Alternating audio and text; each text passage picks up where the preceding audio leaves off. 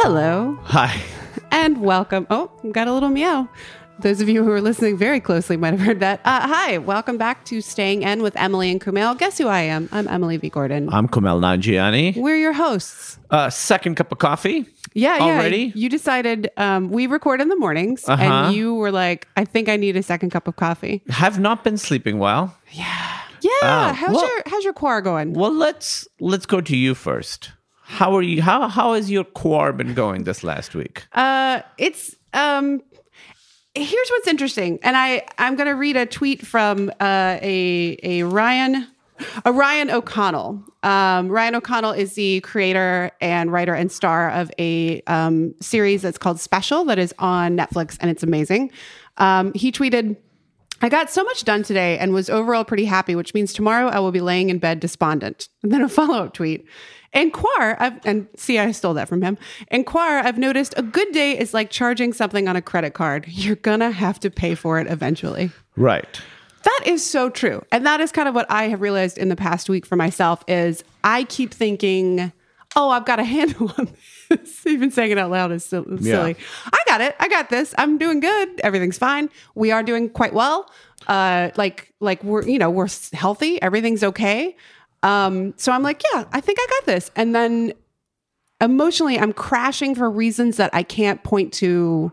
I can't point to a concrete reason why I'm crashing You're crashing. What do you up mean and down. crashing? Like my mood is up and down, and I can't. Usually, when my mood is up and down, when I I feel terrible, like emotionally, I can go, oh, I think this is because of this, this, and this. And here, it's still just the same damn excuse every time. Like it's the pandemic. I haven't really noticed you being up and down this week. Yeah, I mean, a little bit. I, I I have. It's not been super terrible. Right. I think it's more just a thing of like I can't. I don't have anything concrete I can point to Right. when I'm not doing Right. well. Right. Right. How about you, love? Have not been sleeping well. I don't know. There's a lot. I feel okay. So here's how it's been for me. I realized this week. I felt like up until now, I don't even know how to order my thoughts. Up until now, I felt this pressure to know how I'm feeling or how I'm feeling about the quarantine or how the weirds are making me feel. Correct. And I feel like I've had like that sort of narrative in whatever working up and down, up, down, dealing with it, not dealing with it, all this stuff. This week it's felt, I don't know, maybe it's that um trauma fatigue thing you were saying. I almost haven't felt that's the end of the sentence.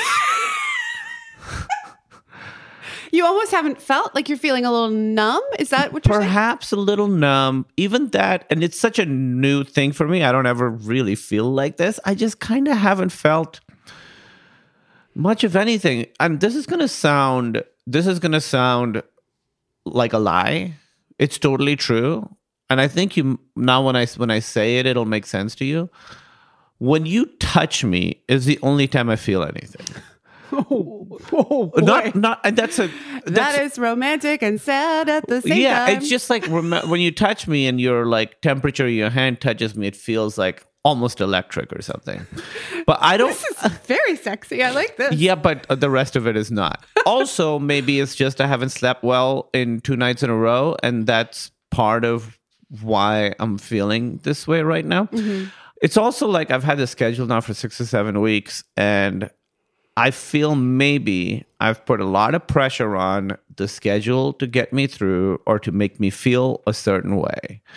Like working out makes me feel better. Uh-huh. The weekend, I look forward to the weekend. When we do this, I feel like this. These are my coping strategies. And now I feel maybe some of those things are feeling the weight of expectation a, Ooh. a little bit. Interesting. And so now when I work out, I'm just really tired afterwards. And it's getting harder for me to focus after that. Because usually what I do is work in the morning, work out, eat, and then work some more. I haven't been able to work some more afterwards, That, really. I've been noticing that too. My second, I get, I'm getting so tired at like two or three p.m. in a way because we're both working from home in a way. oh, that, yeah, you've been saying that. yeah, in a way that is, has been new, and I think it's interesting. Yeah. It seems like um, are the coping mechanisms that we were like, congratulations, we found we them. did it. We figured it out. uh, they ain't working anywhere. Uh, yeah, it's because it's. I think it's been a long time. Yeah. man. it's been like we're like It's a s- seven weeks or something. Yeah. that's a long time to yeah. be doing the same stuff. Like for me, I never really have a schedule. Right, it's like all over the place. When I'm shooting or something, that's when I have most of a schedule. But even But then, you know that's going to end at some point. you know when you it's ha- gonna know what the end point is. You know what the end point right. is. There is a sense of satisfaction from doing this, where you're like, I am working, I am doing this. It's also a lot more social, right? I'm on set, I'm around like people all the time, Mm-hmm. like. So I feel, um, and also you get breaks in that. yeah. Never am I working seven weeks in a row with like zero days off. Right. You know? Not that we're not taking days off, but the pandemic has not taken any I just off. mean the Yeah. weekends are also sort of Pandemic-y. It's it's almost like I feel like we built. I I'll speak for myself. I don't know. I feel like we built this force field around the horribleness outside, and that is the force field is made of um, routine yeah of, of what of routine. of routine, Yeah. a bunch of other stuff. And now I feel like the force field is becoming a bubble. And this pandemic is being like, oh, you thought. cute. Look at you're- Oh, you work out Oh, in the afternoon and that helping. helps. Oh, that's so cute. Again, a lot of people are dealing, are in much tougher Sure. positions than us. People have loved ones who are actually sick uh, from this thing. And it's, it's, it's also, here's the thing that I realized, right? That made me sad. And I'm going to use an analogy. It's going to be a bit of a long walk. It's like when you like go through a breakup, and I haven't thankfully been through a breakup in a very long time, but when you go through a breakup, like there are those things that remind you of that person, and it's painful, right? Like you see some song you listen to together. You- Jewel is usually Jewel, right? yeah, you listen to Jewel. That's Jewel's entire career. It's just people reminiscing on past heartbreaks. You listen to Jewel and you're like, oh my God, that was that time we were in the coffee shop and it was great. And Jewel came on and we were both like, oh, this song, whatever. And then there comes to a point where, as you get over it, when that song comes on, you don't feel that anymore. And then there's a sadness for not having that feeling. Yeah. Well, you love a heartbreak also. I love a heartbreak. Yeah. But I felt, and we talked about this, we've been going on night walks. Mm-hmm.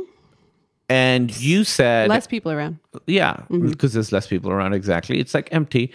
Last night, you- you know, two nights ago, we were walking and you were like, it's so quiet. And I was like, yeah, that used to strike me so intensely. And it made me so sad for my city mm-hmm. that it was quiet, that these bars that are always open, always open, Just people around, like People loud. around. Yeah. It would make me so sad. And the fact that two nights ago and last night, I didn't even notice that until you said it, that it just fe- feels, again, it just felt, for lack of a better word, normal that the seats were this, that the, that the city was that quiet. And that's also a bummer. And that's also a bummer to Yeah. not feel like, you know, in the beginning, we used to talk about how three or four times a day, you're like, oh my God, there's this thing going around outside, and it would like make you weak in the knees. Seven weeks in, I haven't really had that thought strike me the same way. Um, I have not been, and even the news that I was like devouring to my own, to, to the detriment of my mental health. This last week, um, even when I see something, it all feels like useless noise. It feels like kind of nothing. That's the end of the sentence. I don't know, man. I'm in a real place. Yeah, you are. And I think it's interesting because I do feel like when you were talking, the only another time that I have heard a similar sentiment was when I was an intern in grad school and I had a young woman who is a mother, young mother who was bringing her kid in, described to me what poverty felt like. And I'm not trying to take it to that level, but I do think there is this thing of there can be something that is so pervasive and so constant that it's not novel it's not like an interesting new thing it is just like um It is just like a heavy backpack that you're It's wearing. almost something that you can't even deal with anymore. yeah, it- and and you don't even think about it as being like the coronavirus novel. It's not even like a thing. It's just a backpack that you're carrying. Right. And we're all like now carrying this backpack of coronavirus, and people's backpacks have different things stuffed in them. You know what I mean? Like, Right. They're different heaviness and people feel them differently. And also, I don't think everybody's feeling how I'm feeling now. You know? I don't know. I, I do think we are reaching a point that it's, and I think people are fighting it, and I think people are uh, not happy about it. But I think you have hit the nail on the head on on perhaps what a lot of people are feeling is that when things no longer feel novel, you you've gotten over the novelty of weird of the weirds, but the weirds are still here. The weirds are still here's. Yeah. The, It's so. I'm so sorry. I, I, I, so, so you've probably noticed in the last few days me trying to like come up with a new schedule, trying to break through, do new things. But I say, even now, just saying this out loud, talking about this makes me feel a little better. Kumail, uh, this is what If therapy only is there for. was some kind of thing where you could talk to someone and it would be therapeutic. Uh, anyway, there's no such thing like that. So I guess uh, we'll just keep doing this podcast. That's my favorite thing about you. You're like, yeah, yeah, therapy's great. Anyway, I've never done it. It's fine. I've never done it. Well, No. I live with a therapist. That's it. And that's a No, backpack that I'm wearing. and that is a thing we should all realize is that Yeah. some of us have come into this already wearing heavy back. Everybody wears a backpack in some regard. Some of us have already come into this wearing a economic insecurity backpack, uh, wearing a I'm living with someone I don't really love backpack. Some people have those backpacks with the zipper. You know, it like you know how the zippers stop working for no reason and they're then- just open on both sides. well, then that's also hopeful because it's like maybe some shit will spill out. Oh yeah, you don't want the stuff to stay in. you want it to No, leave. this is interesting. Is this a backpack you want emptied, or am I thinking too much about the analogy? I think it's a backpack that, yes, I think eventually you want to be able to put some of the stuff down. You want to be able to give it to a therapist who has the tools You to hold on to it. backpacks. My Therapists backpack got is big oh, backpacks. So full. Oh, yours is like, you know, in Death Stranding when you like really like level up and you there's this video game. Man, that's You're very basically specific. just a courier. We talked about it a little bit in the beginning.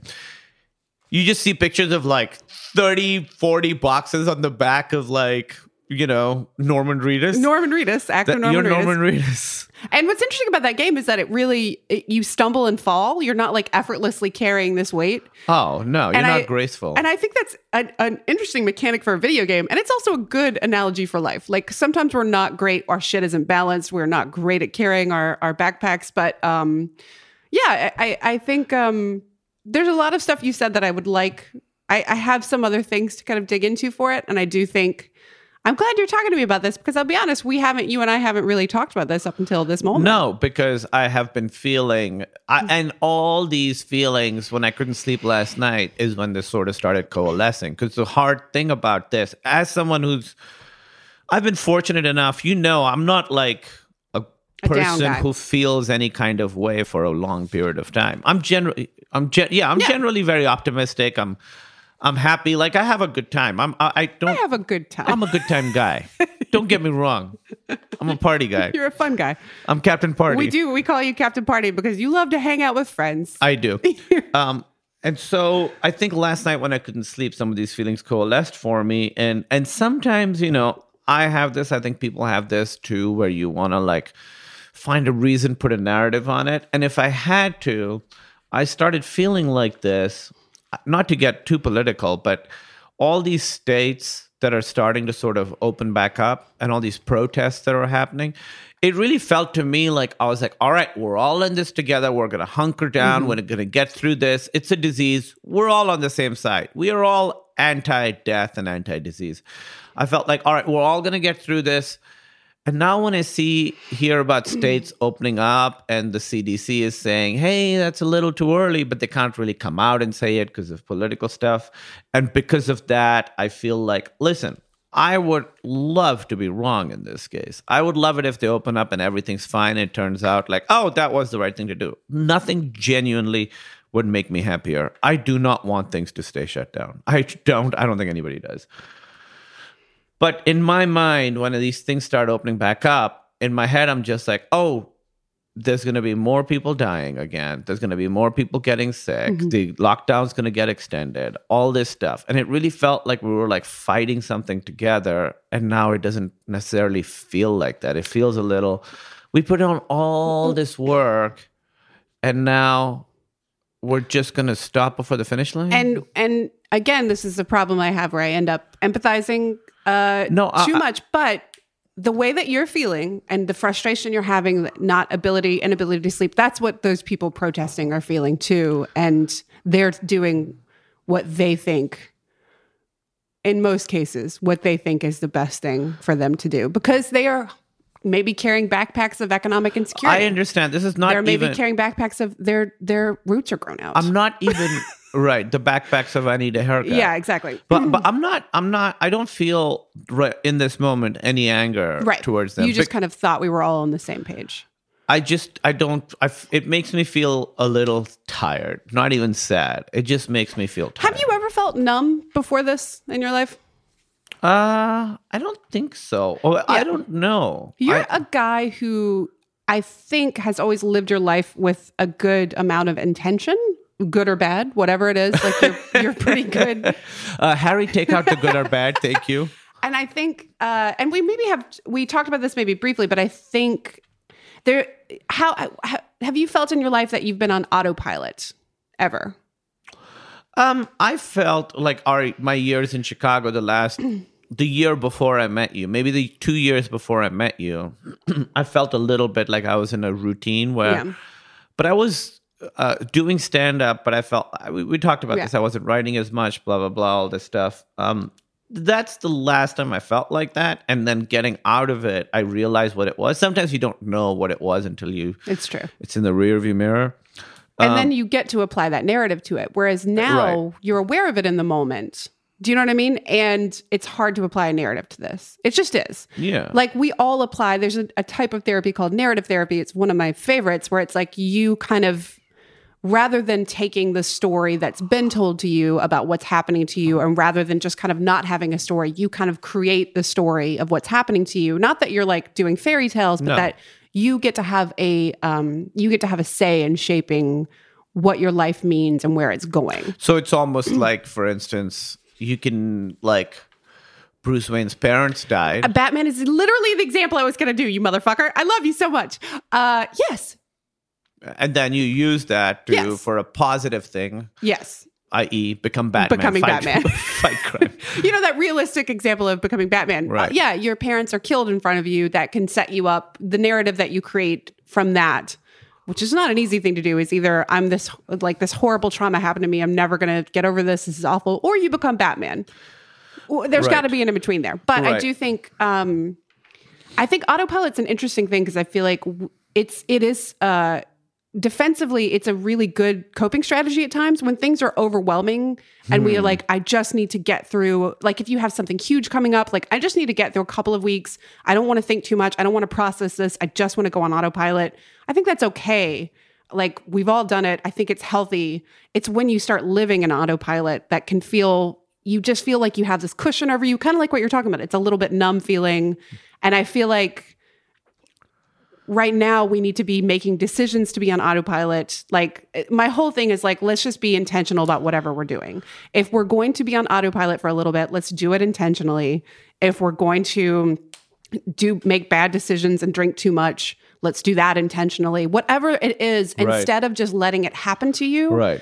Realizing like we don't have a lot of control over what's happening outside over the protests over the illness over any of that stuff but what we do what we can control is what we're doing and how we're handling things Right. It's it's almost like an outside in thing, right? Like with acting, there's like an inside out approach or an outside in approach. And the outside in approach is make a happy face and then you'll Yeah. feel happy.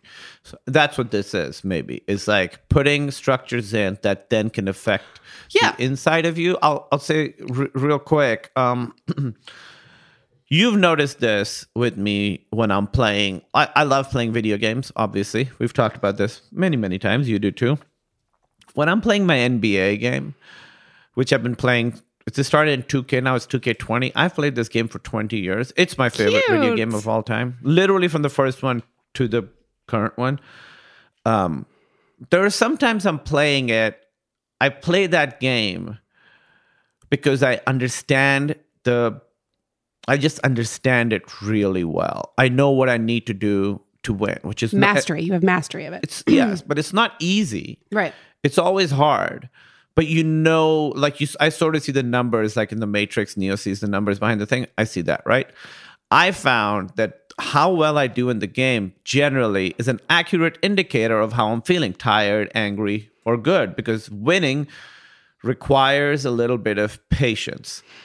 I was playing it, yes. So you've noticed in the last few days, I started playing that game again. Yeah. You haven't played it in a while. and last night I started playing. I was playing the Jordan team. We'll talk about the Last Dance doc in a little bit. The Jordan team from that.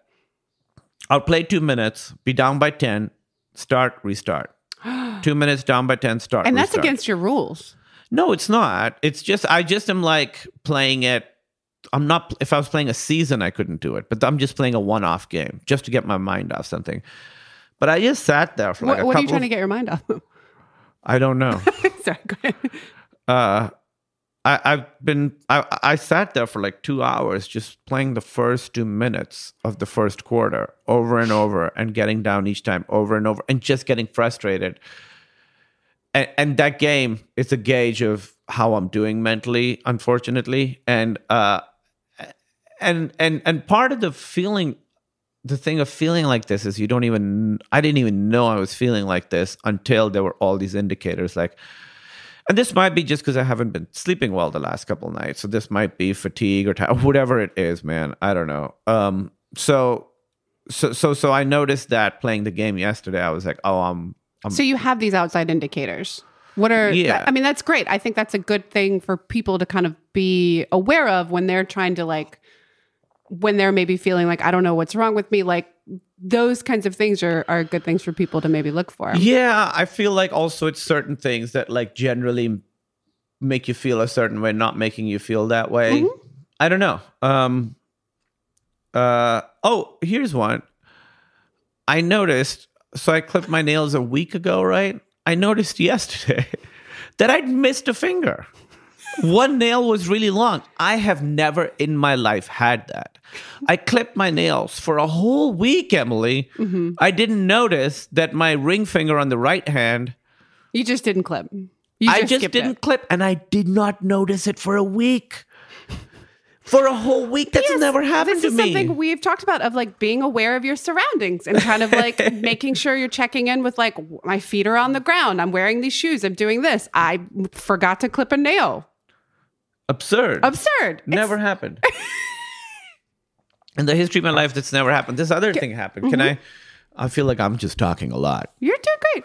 um, the other day I was working out. I remember so so when I work out back there, there's been a couple times where I'm like going to a higher weight, and I have you back there to be like, "Hey, can you just watch, make sure?" Which is everything's okay?" very terrifying for Sure me because is. all I want to do is look at you and smile and giggle, and you are like, "Don't do that." Giggling so I is have the to, worst thing you could do. I have to look at a spot on the wall, but have you in the corner of my there, eye right. as you're like, I'm not making those sounds. "You do make sounds. They're fun." Okay. Um, you said something that I thought about a lot, uh, which is not even. You, you were just like, "Hey, so if this weight is like too much or whatever." Just drop it on the floor. Who gives a shit about the floor? Don't Yes. hurt yourself. Because right now, getting hurt is the hardest thing that could happen, right? Absolutely. So this was like four days ago or five days ago. I didn't tell you this. I was there. I love when I get breaking news on the podcast. Here we go. Fresh. It's not even a big thing. Okay. So I have a bench, and under it, I have this soft, like padded thing that I got. Right. And I had two like hundred pound dumbbells sitting on it. Right. Flex. I'm just telling you how much the weight was, You- just so you know what the stakes You're very strong, here. but I think I, I want people to realize like that's not normal. You're very strong. It is a lot. I a lot. had Don't pick up the other hard weights. thing. I had a quarantine goal for how much, and I, I'm I don't anyway. I did it. So I don't know what the fuck to do now. I even that like I can't progress that anymore because I don't have more equipment. Anyway, so I had the two dumbbells sitting there and they're round dumbbells. And I was sitting down resting between sets and I look over and I see one of the 100 pound dumbbells slowly rotating, turning towards the edge. Very, very, very slowly. I see it happening. Now I have a choice to make. Do I go and try and stop it from falling But if I don't time it, if I, if the timing is exactly wrong, It it, falls you. and it crushes my foot. Like a hundred pound metallic dumbbell is going to break my foot. A hundred And now. I have to go to the hospital in a situation in a, in a time where you don't. That's the last Even on a do. good day, you don't want your foot You don't want that broken. But right now it's higher, right? Or I just let it fall to the ground. And I just sit there and I watch this very, very heavy dumbbell slowly turn. And I just watch it like bang, hit the ground so hard. It was so loud. The and and it went through the padding. Like it broke. Are you kidding? Yeah, the floor is totally fine. I don't give a shit about the right, floor. I, I know you don't. believe. I know you don't. But the floor, nothing happened to it. But it ripped. So you know, because they were like, I have to put individual weights on. So on each side, there are basically like four big plates. It's like claw marks. Two, four, like two lines of four, like claw marks, ripped through it all the way through. Like I can fit my hand through it, all the way through this, the soft covering. It looks like Wolverine was working out back there. Um, and I have not been able to. I play that image of it slowly f- rotating it. Why? I don't know. It's just in my head all the time. I just see it slowly rotating. I don't always see it fall, but I always see it rotating, and I see myself there. Do you think you made the right decision? So, what I would do, what I would have done next time is I should have run to the other side of the bench so that if it falls, it doesn't fall on me. But I didn't think of that. That- I should have run to the other side of the bench and just like held it. Here's what I've noticed though, and then we're going to move on to some other stuff after this. Uh, the I've noticed that in emergency situations, you tend to, uh, like kind of you don't have like a you freak out I instead freak out immediately. immediately instead of like having And then a I'm sense- okay. and but like and you can't act in that moment you often will do kind of weird things in that moment because you are in the state of freak out Mm-hmm. to me that's you progressing because to me the old you not the old you you that i know would have totally tried to catch that dumbbell and hurt yourself and i'm actually encouraged by seeing that you were like no we can't rather than reacting this is what we've been talking about to a stimulus immediately you stopped and thought before immediately But reacting. that's interesting because to me, that thing was I didn't do anything. Where you're saying I you did, did, do, do something. that. Yes. reframe that. I to me it's that's a lesson for you of like reframing like, oh yeah, like freaking out in the moment and just trying to do something in that second to put a band-aid on something isn't as good as like thinking through what's the best plan here. Right. Which is what you did. Right. I think your brain's telling you like, hey Kumail, this is what you should be doing. See those claw marks that could have been your foot. Yeah. I think this is a good okay. thing replay. All right. Okay. Because Also- I just have had it in my head and as some sort of failure. Oh my God, to me, it's a success. It's a full success that you didn't run to that dumbbell and have it crush your foot. That's a huge, su- that you thought, oh shit, if I do this, I could hurt myself. That's Yeah. a massive success because that's what you would have done in the past. it was so in my head. It was so slow. However, I bet it wasn't slow. I bet That's it was probably true. super fast. Also, we also need to maybe get uh, a paranormalist back there because it's we're saying that the garage is haunted, is what I'm hearing. No, I. It was like I. I know why the You're bench. saying the, the- the- garage was haunted. is what I'm Listen, I appreciate you trying to find the positive fun part of this whole thing. Uh, can I? Okay, before we go to a, a commercial, can I uh, talk about a dream real quick? Actually, let's go to commercial, then we'll come back. Okay, can, we- why don't we end on uh, before we go to break? What Yes. weird thing made you cry this week? What weird thing made you cry this week? I feel like I've been talking a lot. Um, I was watching uh, the new uh, Secret Celebrity Drag Race show, which is a new. It's kind of a combination, if you're a Drag Race fan, of Drag U plus. Um, like literally putting celebrities in drag. Uh, it's a fun show. It's a good. It's like it's great. Our our good friend uh, Jermaine Fowler was in the first episode, which was great. But while I was watching it, I was watching it online with ads, and I saw a Charmin ad. Do you know Charmin? I was like, oh, that show made you cry. That's not. That's not that weird. Uh, weird. So you know the bears, the Charmin bears, and I guess they, the campaign came from "Does a bear shit in the woods?" or whatever. Uh, I guess that's how they Oh, I assumed it was like you can wipe your butt on a bear and get. it's that phrase, that common phrase. You can wipe your butt on a bear. You know, well before wall uh, uh, before toilet papers, people were wiping their butts on bears. Well, and then they were dying because I would imagine bears don't really like it. yeah, no, it was tough. getting you really had to go. You really had to Also, go. Is the bear sleeping or awake? I that would be so much pressure. I don't Oh. think I could go. You want to find a hibernating bear. So what would happen is That's actually back in the old days. Yeah. You find like a cave of hibernating Mm-hmm. bears. You go, you poop outside, then you rub your butt. Bears wake up six months later or whatever, and they're like, "Oh, what happened to what?" me? The thing is, when bears are hibernating, are they shitting the whole time? Are they waking up in like just a bunch of shit and then human shit wiped wiped on their? That's a very good question. I They're not eating. Yeah, because they've eaten a lot. They their gotta bodies are made for it. If they, I bet they're not peeping or pooing, peeping or pooing, pooping or peeing.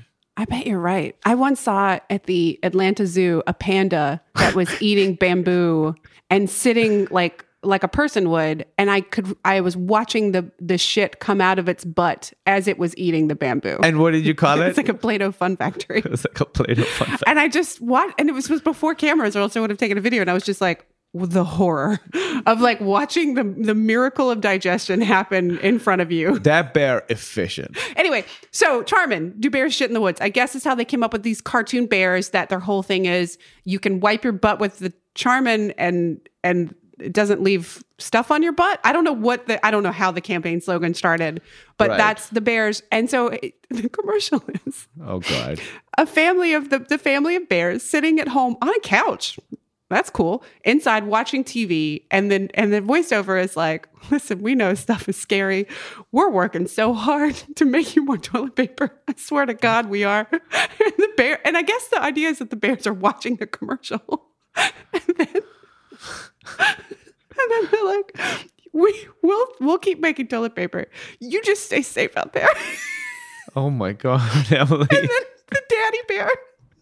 And how do I know it's a daddy bear? Because it's not wearing a bow. You know how to sex a bear. I can sex the bear. The bear grabs the family of bears and squeezes them all, like you would, Charmin, I guess. And I started crying so hard. um, because we. Because we are starting to see commercials that are Corona commercials. Yeah, there's a lot of them, and usually they just It's like just change the voiceover. voiceover. and then I just pictured the voiceover actor in their closet at home having to read the oh, lines. right. Um. Anyway, so that was the weird thing that made me cry this week was that Charmin commercial. Am I even saying Charmin? Is it Charmin or Charmin? Is it Chernobyl or Chernobyl? It's Chernobyl.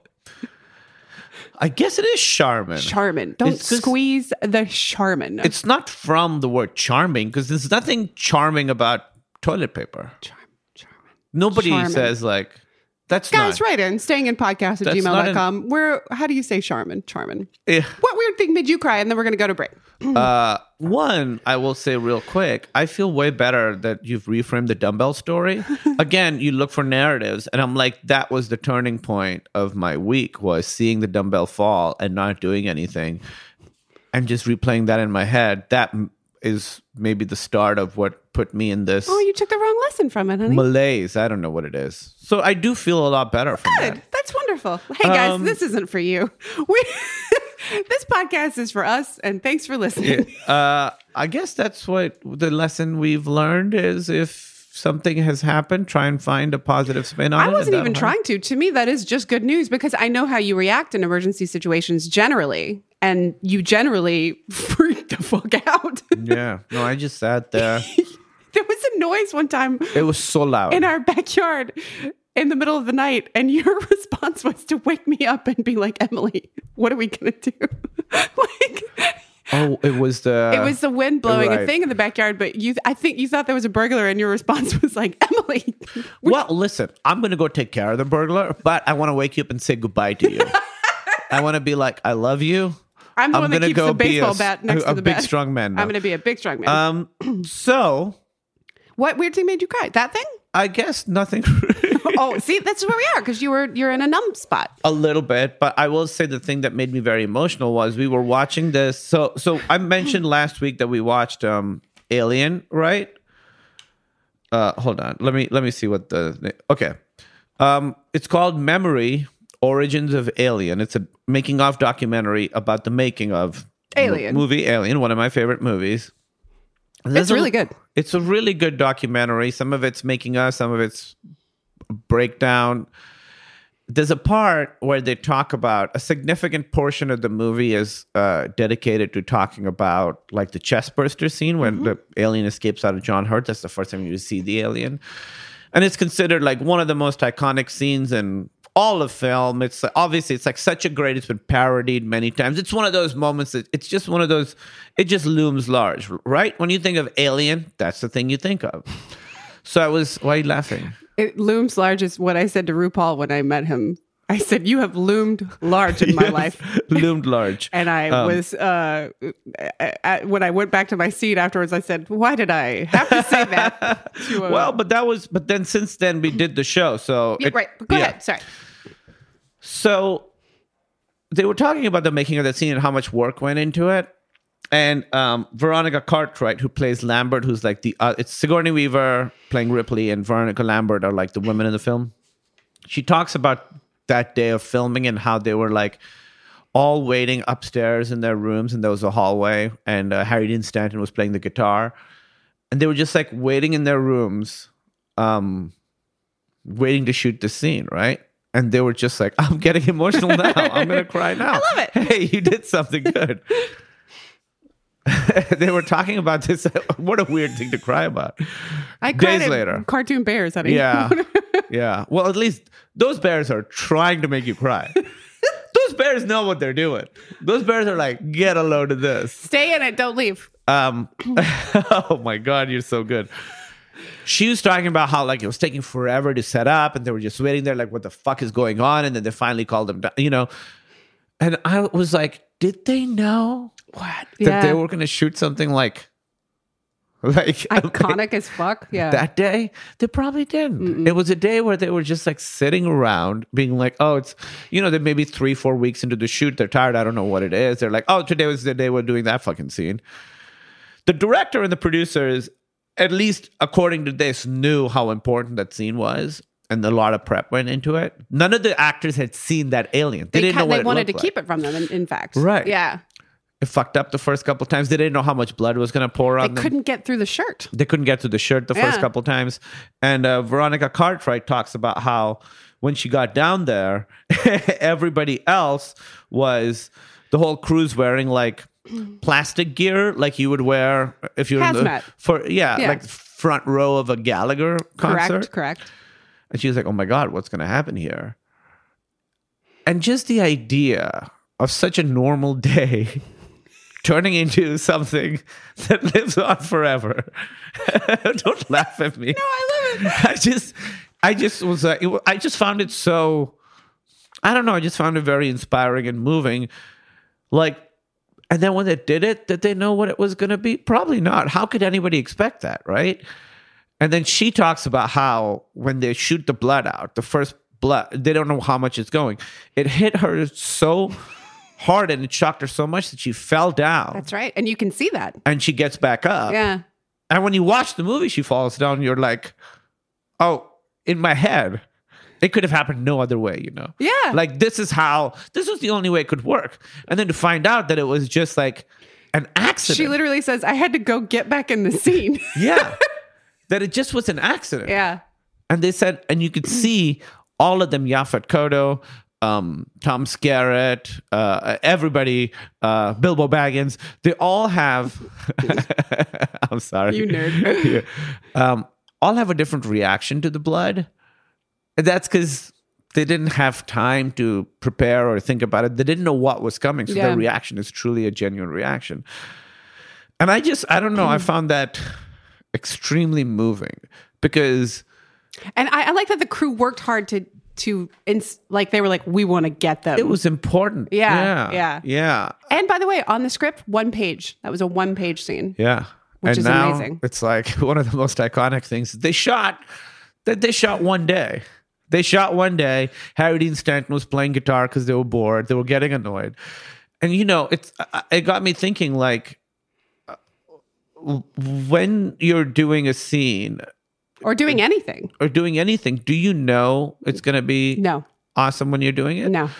A lot of times you feel like it is and it isn't. Yep. That's way more common. That's way more common where you think it's going to be great and then it just isn't. I've certainly been done many things, part of many things that in the moment I was like, wow, this is going to be really special.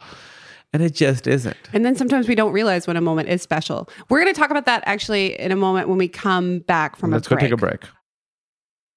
America. We are endowed by our Creator with certain unalienable rights life, liberty, and the pursuit of happiness. At Grand Canyon University, we believe in equal opportunity, and the American dream starts with purpose. To serve others in ways that promote human flourishing and create a ripple effect of transformation for generations to come. Find your purpose at Grand Canyon University. Private, Christian, affordable. Visit gcu.edu. And we are back. We are Uh, back. Um, can I talk about a dream real quick? No?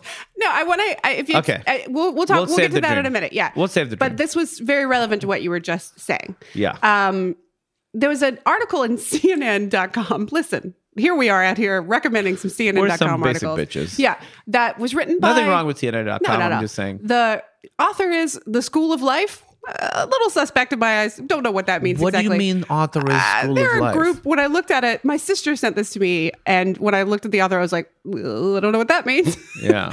um, but it's a bit of an article about uh, kind of what you were talking about of like, do we know when things are special or things are tough or things are like, we're often so much thinking about the past and thinking about the future that it's like, do we know when things are special now? So I'm just going to read you a couple of quotes. Um, this person is this person, the School of Life author, is basically advocating for one day at a time thinking in during this pandemic. I saw someone else do that That's, too. that's like a almost like a recovery thing. It's definitely a recovery thing that you don't think about, and you can th- apply it for relationships too. I think when people You just have to get through today. commitment phobic, it's like, oh, I'm not. I, I, can I spend the rest of my life with this person? You're recommitting every day. no, but can you spend today with this person? That's really Right. all you need to do. Can you spend today and not and be sober today? Right. Can you get through today? Um, a friend of ours, and I won't mention his name because I didn't ask him ahead of time, posted a thing on his Instagram about how he his cat um, sitting on his father, and his cat passed away last week. His father passed away a year ago, and he was like, I didn't know how special this moment was Yeah. because you don't know in the moment. Similar to the chest burster scene, bringing it together. Um, one day at a time thinking, and this is me reading from the CNN article, which you can look up. One day at a time thinking reminds us that, in many cases, our greatest enemy is that otherwise critical nectar, hope, and the perplexing emotion it tends to bring with it, impatience. By limiting our horizons to tonight, we are girding ourselves for the long haul and remembering that an improvement may be best achieved when we manage not to await it too ardently. Our most productive mood may be that of quiet melancholy, with which we can ward off the temptations of rage or mania and fully imbibe the moderate steadfastness required to do fiddly things. Write a book, bring up a child, repair a marriage, or work through a mental breakdown. All right, guys. Um, taking it day by day means reducing the degree of control we expect to bring to bear on the uncertain future. It means recognizing that we have no serious capacity to exercise our will on a span of years and should not, therefore, disdain a chance to secure one or two minor wins in the hours ahead of us. We should, from a new perspective, count ourselves immensely grateful for immensely grateful if by nightfall there have been no further arguments, no seizures, the rain is let off, and we found one or two interesting pages to read. As life grows more complicated, we can remember to unclench a little and smile along the way rather than jealously husbanding our reserves of joy for a finale somewhere in the nebulous distance. Oh no! How great is that? Unclench and smile a little along the way rather than jealously husbanding our reserves of joy for a finale somewhere in the nebulous distance. Given the scale of what we are up against, knowing that perfection may never occur and that far worse may be coming our way, we can stoop to expe- accept with fresh gratitude a few of the minor gifts that are already within our grasp. I think that's so true. I feel like maybe I've been sort of saving being happy for the weekend, uh, which Yeah. is which is strange. Like you know, so we basically, for instance, we got this movie that we we love horror movies, and we got this movie that we wanted to see. We, you, you knew somebody. Can we? Can, I, I don't want to say the name of the movie or anything. It's a movie that's not out yet. It's not out yet, and we basically were like, we want to see it. So Emily, you asked I didn't even ask. The, we, we got yeah. an early copy of this movie we really wanted to see. And you were like, let's just watch it tonight. You said this yesterday. And I was like, in my head, I was like, no, let's watch it over the weekend. The weekend That's is when when good is. things happen. that doesn't happen during the week. But then I just honestly was so tired that I was like, yeah, let's just watch it.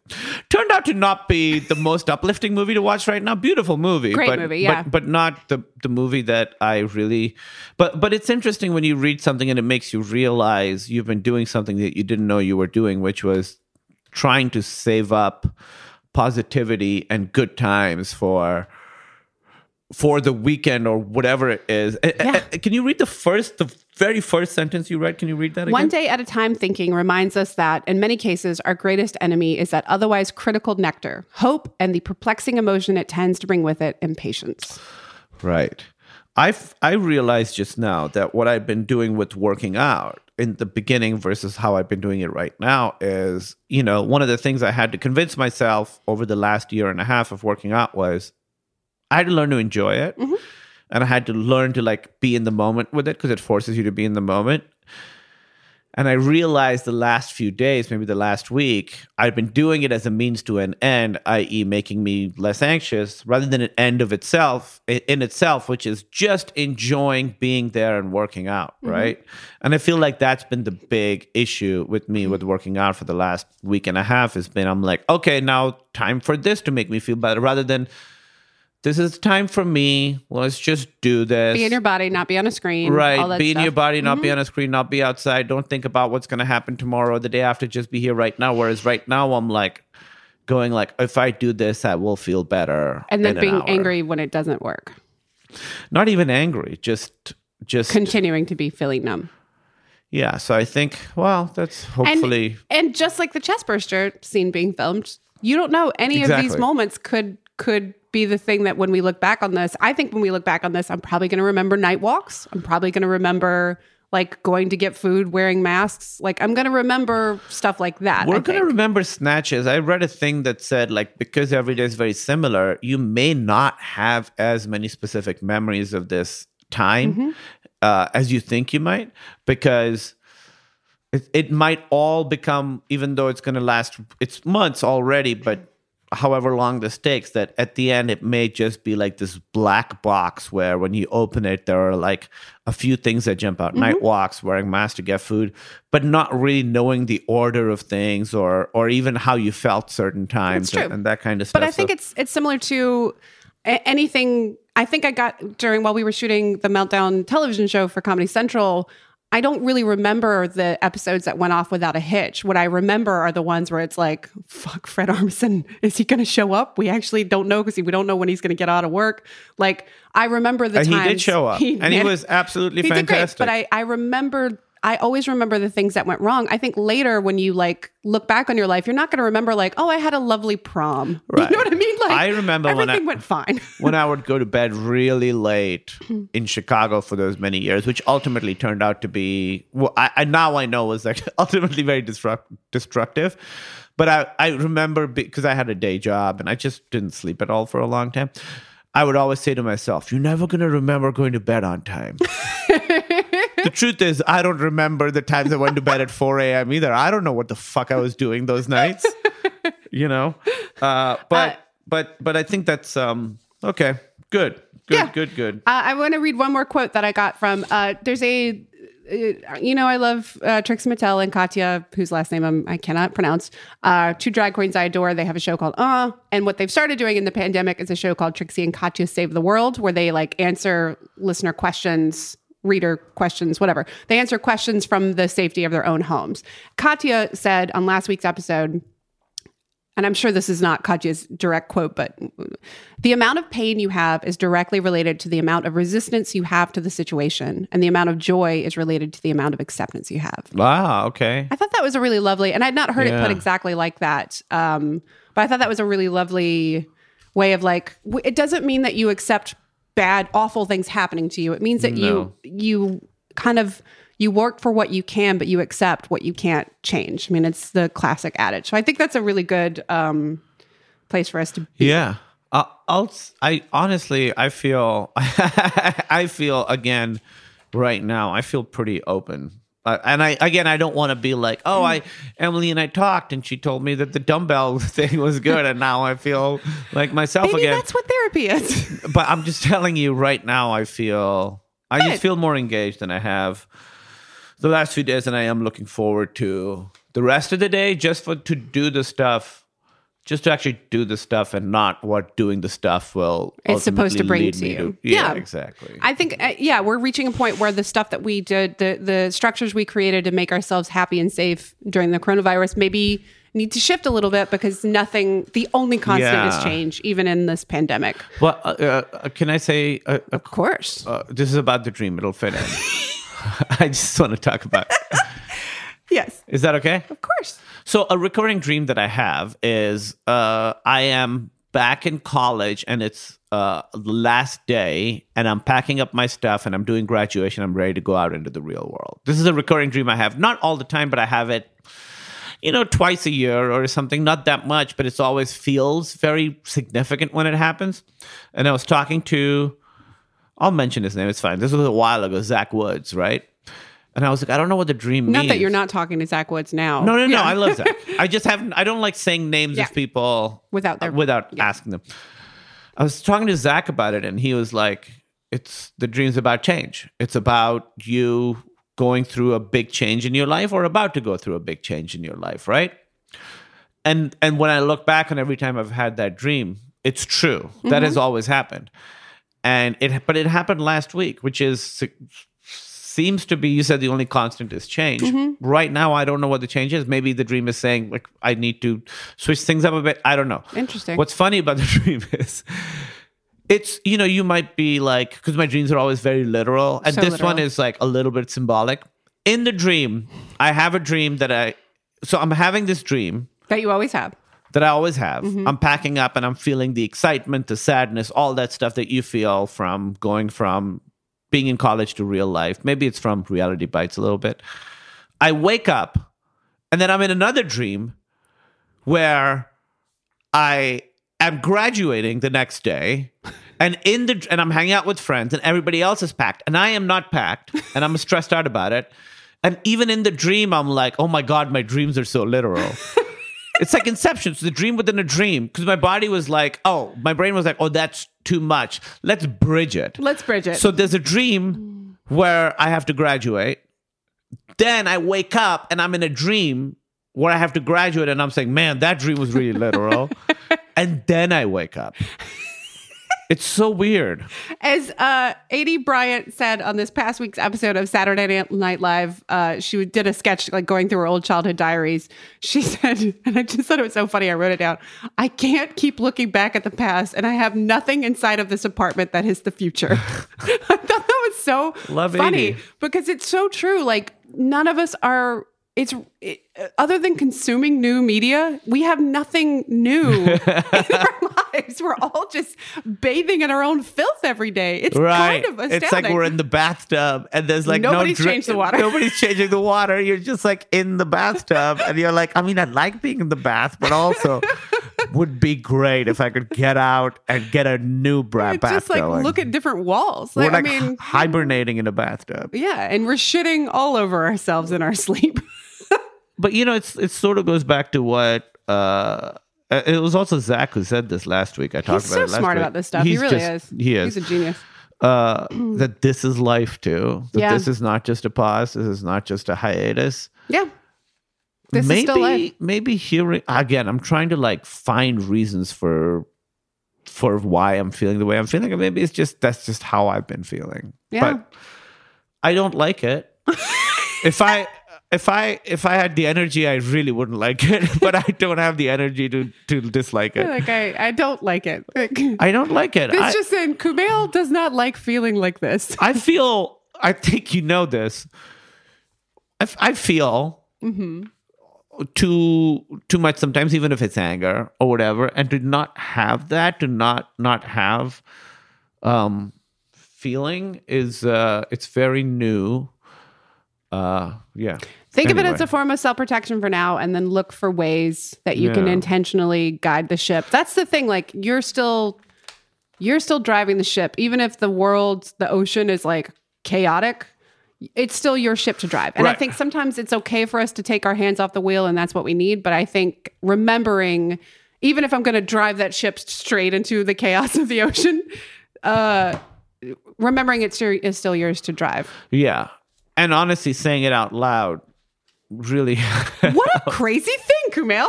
what a surprising. if only there was some sort of industry or practice or occup- occupation that could mimic the. Anyway. I think we're going to answer a couple of uh, reader emails. I also first wanted to say a lot of people chimed in, including my sister, saying that the gum dream is, uh, which I talked about in last episode, that I thought, I was like, oh, that's a, a respirator dream.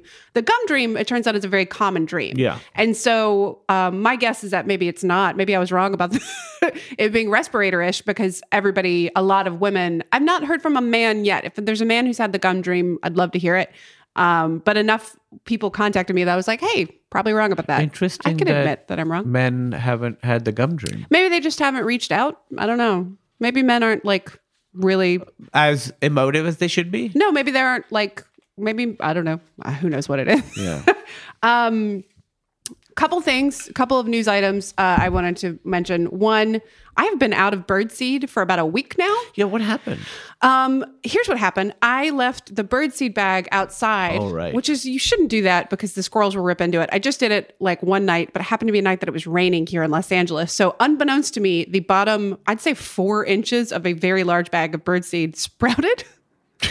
just became a solid mass. Hey, man, that's kind of cool. Life they were like, we're not just. Yeah. Why is that not happening in bird stomachs? And we'll be right back. uh, I guess the same reason that a watermelon doesn't grow in your stomach when you eat a watermelon seed acid. Have you seen their poop? There's gross stuff happening inside of them. Why is it white? It's so Birds, creepy. Why is get it your chalky? poop poop colored. I don't like the texture. Don't like the color. Get on board. Have you been All of us are pooping the same way, and then birds come along and like, we're gonna do things a little differently. Here's some Basquiat or whatever. It's Basquiat. I don't know. Pollock is that the guy who had the splashes? Jackson? Pollock. That is correct. Have you been pooped on by a bird? I've Yeah, never been. Pooped everybody on. has. I I don't think that I have, even though I've You've been in the never been- wilderness. I don't think I have. Uh, I had a crush on a girl in high school, and uh, the bully sent her flowers with my name on them on Valentine's Day to fuck with me. And I got scared, and I hid in the library all day. And when I left, a bird shat on my head. Happy Valentine's Day. Happy Valentine's Day. Um, That's not the only time. It's supposed to be It- good luck. It smells weird because again, it doesn't smell like poop. It's almost like mustardish. I've definitely touched bird poop, fresh bird poop, not on. Oh yeah, yeah, yeah. I mean, you've lived a life. Let's not. No, no, no. Nobody's blame. No, no, no, no. You, you've had experiences. Listen, don't get me wrong. I've touched bird poop. you know, sometimes some- some I bird poop. remember a specific memory as a kid touching a bird poop and it being still soft. Yeah, that's what I'm saying. to be hard. You expect it to be hard, but it stays soft for a while. It's uh, pretty disgusting. Point is, I have not been able to feed the birds in a while, and they disappear. They are not loyal. These They'll come- hoes ain't loyal. Well, honey, why would they be coming? There's no. There's no. I know, They'll but I come thought back. maybe they like me. Um, So yeah, Oh. haven't had any squirrels, haven't had any birds. Uh, I've just been. Uh, I, yesterday there was a mourning dove in our front yard, and I went outside and offered it bread, and it flew away from me. so You come on. You come on strong. I come on too strong. That is part of my issue. Um, but also, um, I threw I threw a Roomba away. That's the other thing that happened this past week. What? I did. Why? It hasn't really worked. P.S. Let's all get real. Roombas don't work. I think we're learning that Roombas they don't work. Um, They say that it like maps out your house. it doesn't. It's not So if it's mapping out your house, why is it choosing to break through a corner at all times? I one time it locked itself into a bathroom because it closed the door behind it. closed the door in the and the it just was like panicking in there. screaming. It It was, was panicking terrifying. in there. And I it hadn't worked really in like a while, but it had just been sitting there. I think because I had personified it and didn't want to get rid of it. Isn't that sad? yeah, yeah. It- also, I don't like the name Roomba. Why? Is because it's in a room. Everything's in a room. Everything's in a room. Roomba. Oh, this uh, this coffee cup should be called Roombas. Everything's in a room. We just number them. Roomba three. Roomba three. Yeah, yeah, yeah. I went and uh, fell asleep in my Roomba five, and then of course Roomba one is stuck in a corner, contemplating life. I guess I would get Roomba one. What would you rather a a that be called that product? It's a vacuum cleaner, right? It's a robot vacuum cleaner. Come up with some like fun robot name. Wouldn't it be Ro- Roba? Roomba, Room? It's also a Roomba? dance. I- I- that The, thing. the robot is a dance? no, a Roomba. Oh, well, the robot is a dance. Yeah. Shit. They should have called it the cha cha. The cha cha. it's it's because if you see that thing moving around, nothing is further from a dance than what that thing is doing. it is banging against a wall. It's like an NPC in like a Sega Genesis RPG. It's just like There you go. running into a wall. It's it's like i- i- it's crazy when we first got it because somebody recommended it to us and it was like it goes through maps your whole house and we were like wow we didn't know the technology was here It's not. reader it's not it's not doing anything it gets stuck there's not enough like it doesn't pick up enough garbage No, to make it work. And, and it scares our cat. Our cat never rode on it once, which is not as advertised. and at some point she stopped being scared of it too so even that fun is gone yeah, there's no fun. even So- that even our cat was like all right this thing doesn't know what what's going on Bye bye, Roomba. Um, I'm going to read just a couple of uh, fun email uh, subject lines I've gotten in the past week. I'm really oh from corporate from peoples? corporate people. This was this one's from Saks off Fifth, which is the Saks on Fifth Avenue. Saks Fifth Avenue is like the Discount fancy store? yes a, a lot has happened since your last visit. what if that's how I found out about it? I love the idea of someone finding out about the epidemic this? from like off from like an email office. from like a clothing shop. A lot has happened And since it's your in last all visit. caps. A lot, a lot has happened. Um, It'd be funny if it was just shit that's happened to them and nothing to do with the pandemic. we've moved so Yeah, many just clothing. internal politics. uh, from denim to masks. That's from a, a denim company. Like they're, I guess they're making, yeah. Are they Because- making denim masks? I actually that- did not click on the email That does not out. sound comfortable. uh, Old Navy because summer isn't canceled. There's a lot of that because blah blah blah isn't canceled. Summer is canceled. Misha, But what what does Old Navy mean? you get to still wear clothes. You should still buy clothes to wear this summer, even if you're not going anywhere. I guess. And Misha Nonoo uh, similarly said sustainability isn't canceled. Okay. That's true. Um, Keds sneakers to boost that mood. sneakers to boost that mood. Man, that is putting a lot on some fucking sneakers. And then my favorite one from a company called Chef Steps, which I don't know how I got on their mailing list. Make your own bread flour. it's funny to think of these places as people all going through the the pandemic in their own way. Make your own bread flour. I don't know where to start. I don't. I don't want to. I also don't want to. yeah, yeah. Um, um Do you want to do a couple of uh, readers, reader mails? yeah, let's go to let's take another break. Hey, here's some ads. Go, go, pay attention to them. And we're back. Let's do some more reader reader emails, Emily. Okay. Here's one from Ashley D. Uh, I had a student who randomly sent me a slideshow of all the places she'd like to visit after COVID 19. It brought tears to my eyes, and we wanted to extend the question to you. What are three places you'd most like to visit after COVID 19? Oh. It's making me sad thinking about Sorry it. about this. No, it's okay. It just um have you thought about this? Um, a little bit. Like mine range from my parents' house. I want to go to my parents' house. Right. Uh, it's where I grew up. Yeah, yeah, yeah. That's on my list too. Yeah, yeah, yeah. Number one, uh, Emily's parents' house. Yeah, yeah, yeah. For as long as possible. We love you. We do. Uh, I, I do. I honestly, I, got, I was very sad that we couldn't go for Christmas last year. yeah. Who knows what happens this year? I love going back there for Christmas because it's um, it's just so different from being in LA. Yeah, it's true. Um, where else would I like to go? I would like to go. I would like to go. Mine are all like embarrassing. Like I want to go to a restaurant. Yeah, Like, me too. I just want to go to any. That's one place I'd That's like the first thing I thought of is like our neighborhood places where we hang out. I just want to go there. I want to see how how they're doing. There's a place we always go to, and I last few days I, I was like, are they gonna come back? Are Yeah, they, they, haven't okay? even been open for takeout. If it's the place I'm thinking of. Yeah. Um. Oh, you're. I was thinking of a different place, Sure. but both are closed. Yeah. Yeah. Um, and I also think I would want to go to. Um, I want to go to New York. I we lived in New York for a few years. We we go there quite frequently. Yeah. I love being there, and I just uh, I don't know. I find myself wanting to be there, Yeah. even though the idea of it right now is not my favorite. I I think what's wrapped up in it when you saw New York, when you said New York, I had the same thing. To me, the idea that's wrapped up in it. I want to go to New York because then I know New York will be okay. Yeah.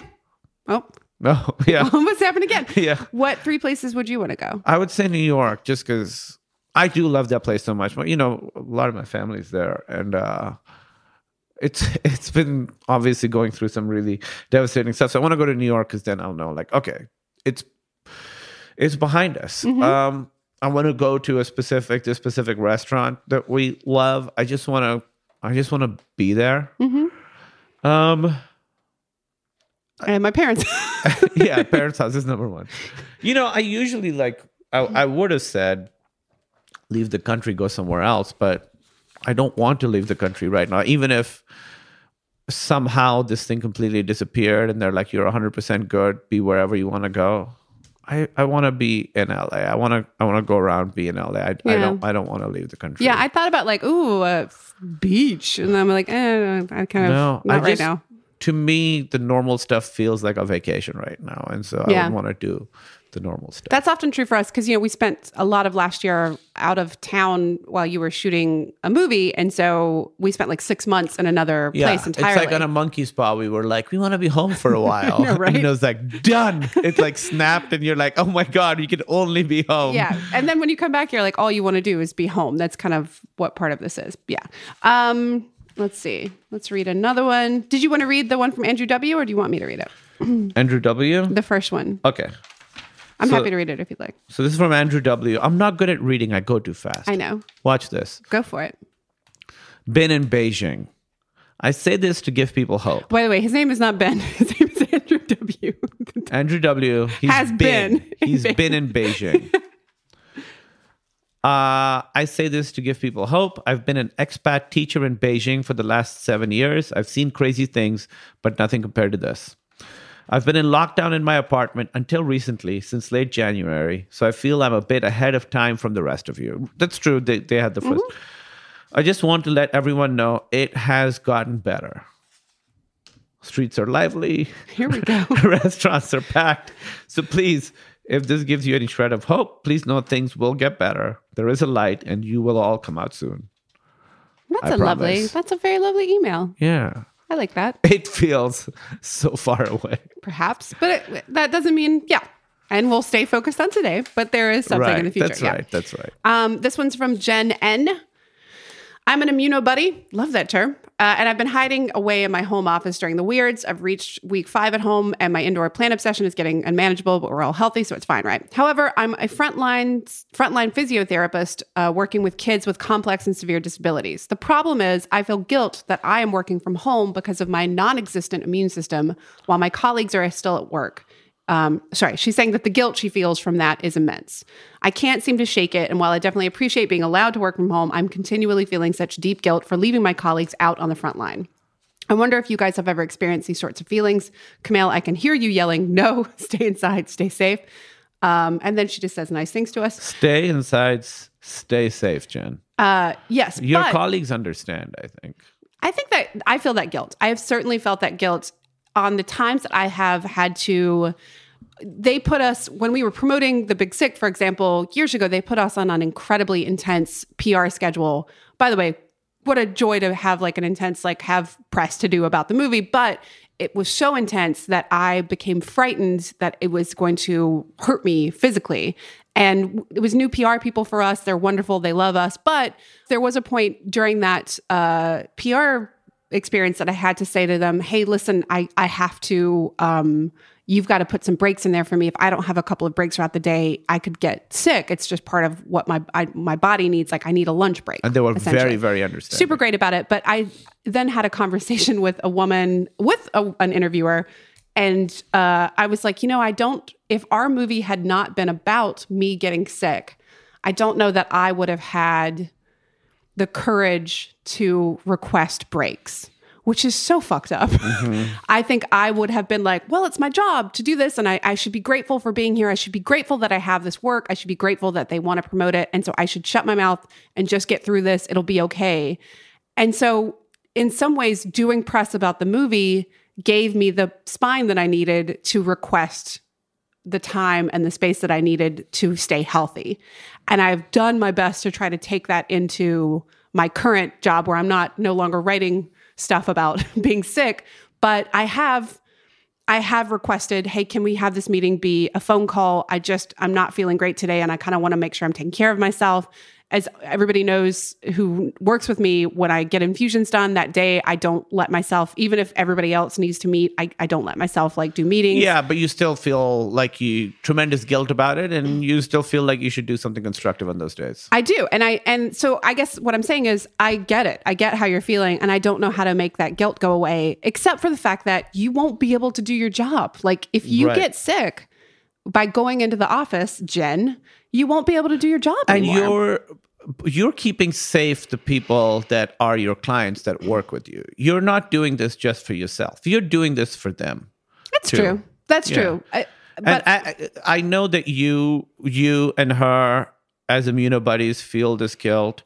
If I could do anything to absolve you of this guilt, I, I would. I know I can't, but you're doing the right thing. She says I'm going to be like, no, stay inside, stay stay safe, and yeah, that that is what I'm saying. You you have to do this, and this time will pass, and you'll go back to helping the people that you want to help. Uh, go back to doing what it is that you do. You will go back to it, but in order to be able to go back to that, don't lose the forest for the trees. Right Yeah. now, just take care of yourself. Keep yourself safe. Keep them safe, and once we're done, you'll be back right at it. And also, you're still helping people now just You because really you're not are. going into the office. And I think I, I try to remember that. Like, even if I can't go into a meeting, it's hard, I think, when you have something that, that you look healthy. Um, I think I look, for the most part, healthy. I don't think people would see me and be like, she looks sickly. And I think I really struggle with that of like having to bend over backwards to like be like, I swear to God, I'm really like, I'm a sick person. I swear to God, like, I, I don't, I, I won't do this on a regular basis, but if I need to, I'm going to have to take a knee. And I think, um, I really, yeah, I still struggle with it. I don't know. I feel guilty about it. I feel like people think I'm faking somehow, which is kind of a bonkers thing. Um, Nobody thinks you're faking. This is all in your head. It definitely is, yeah. And so I would say what I've tried to land on is I have to keep myself well, and I know when I'm not going to be well, and so I have to, even if I do feel guilty, I still have to do it because I still have to. What? Nothing. What? Keep going. I, that's it. I, I still yeah. have to do it. Yeah. What's what are you laughing at? I just read a sentence that you had texted me the other day from that game that we've been playing. We'll get to that. I'm so sorry. I didn't. Uh, yeah. And let's see. Oh, and then Yelena K wrote in and had a very good point. Uh, it's a long email, so I'm not going to read it. But I have been suggesting that people do uh, workouts on Instagram, Instagram live workouts. Great. I this is how I feel about therapy as well. Uh, if you commit, well, it doesn't the analogy doesn't really work actually. That uh, if you do one workout on Instagram Live to try it out, great, do that for free. If you have the means and you want to keep doing workouts with that person, do slide them a little bit of cash if you can. Right. They probably have accounts set up. A lot of people have to- Venmos, GoFundMe, all that stuff. Right. Uh, definitely do that because these people are doing it for free because they are bored and they're trying to drum up work, but they also need money too. So um, if you have the means, uh, keep yourself and they're trying to help people. It's not just to drum up work and because they're bored. certainly they're true. helping people. Yeah. Um, but yeah, give them money if you can. That's a very good point. Thank you, Yeah. Lainey K. Um, let's talk about the stuff that we've been watching, playing, consuming, all that. You Yeah. want to go to that? So the one uh, uh, I want to say real quick. We, we're still playing Final Fantasy VII. This is a great So game. great. I would say if you're not like a video game person, Maybe not for you. I don't know. I think it Oh, is. interesting. Okay. There's some stat stuff, not too much. I, I just mean it's so like story forward. Play on the easy mode because that apparently is extremely easy. There's some RPG stuff in there that I think You won't have to deal tough. with that stuff. Yeah, that's true. It's so like narrative and character based, and it's such a great world that um, that I think this is actually a good good one to get into. Mm-hmm.